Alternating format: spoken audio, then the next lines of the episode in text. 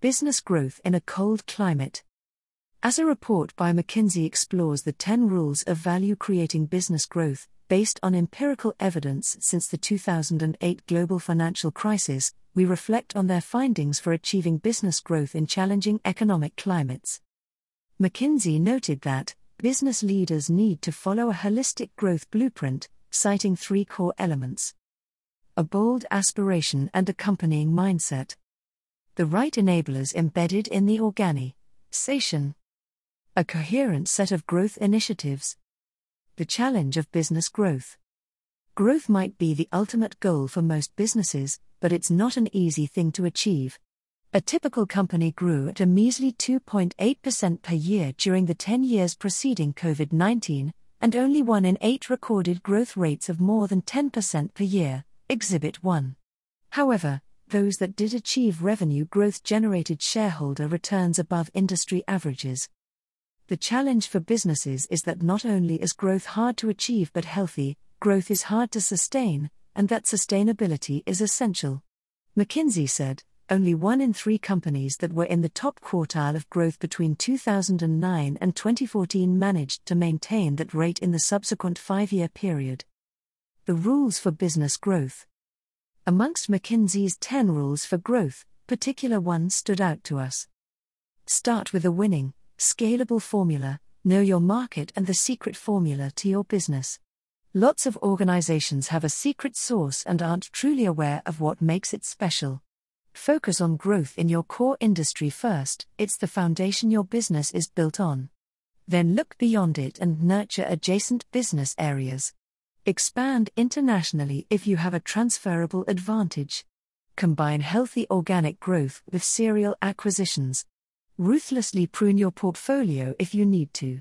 A winning, scalable formula for business growth. Putting competitive advantage first was high on McKinsey's priority list when looking at companies that had successfully achieved business growth.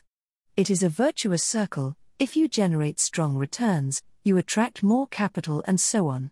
Though some organizations forego profit in favor of growth for a strategic time frame, a more practical approach is to establish a business model and then scale it. In times of economic uncertainty, that more conservative approach to growth broadly proves to be more sustainable. Grow in your core industry to drive revenue. McKinsey's study found that, on average, 80% of growth comes from a company's core industry and the remaining 20% from secondary industries or expansion into new ones. That said, there were industry variables, particularly with many organizations looking towards a transition to net zero carbon emissions, which presents opportunities to diversify into sustainable substitutes and alternatives. For companies with slow growing cores, adjacent businesses can also offset slow growth. Expand internationally. It's essential for businesses to know their local market and to maximize potential there. However, the next phase in strategic growth, or in slow growing regions, international expansion offers immense opportunities when done well. McKinsey said, an air conditioning and refrigeration manufacturer, for example, managed to offset slow growth in Japan by successfully expanding to North America and China. They also noted that in faster growing areas, such as China and North America, international regions accounted for closer to 30% of total growth. Companies that expanded internationally generated 1.9 percentage points more annual total shareholder returns, TSR, than their industry peers. However, those with healthy growth in their home markets benefited more than those merely treading water at home. Organic growth and acquisitions.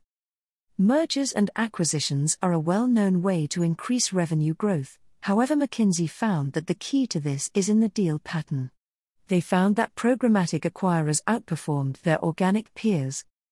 The sage advice seemed to be combining organic growth with programmatic acquisitions created the greatest returns and business strength.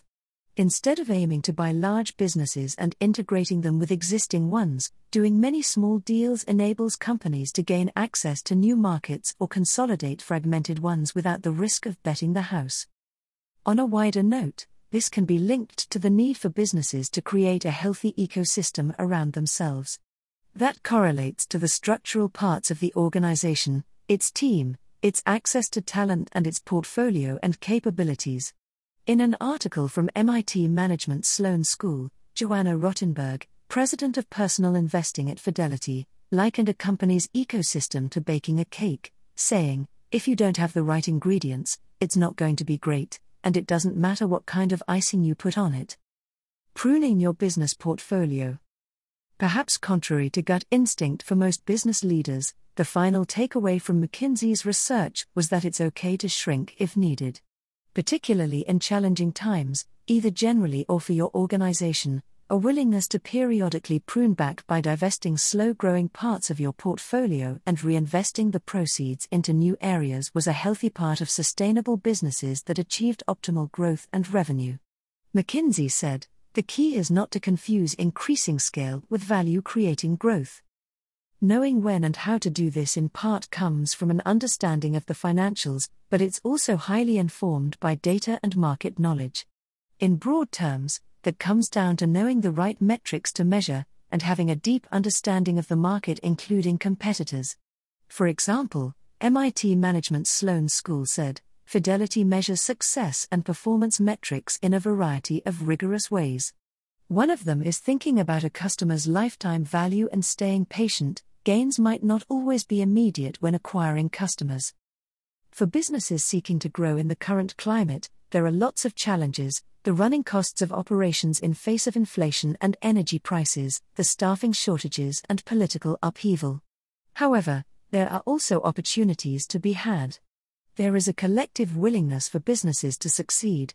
Remote working and digitization continue to present opportunities to streamline organizations, and where seismic market change ensures there are opportunities for acquisition and taking advantage of gaps in the market.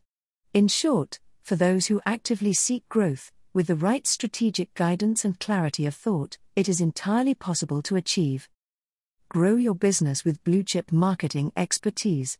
Find out about Gig CMO's fractional CMO talent on demand.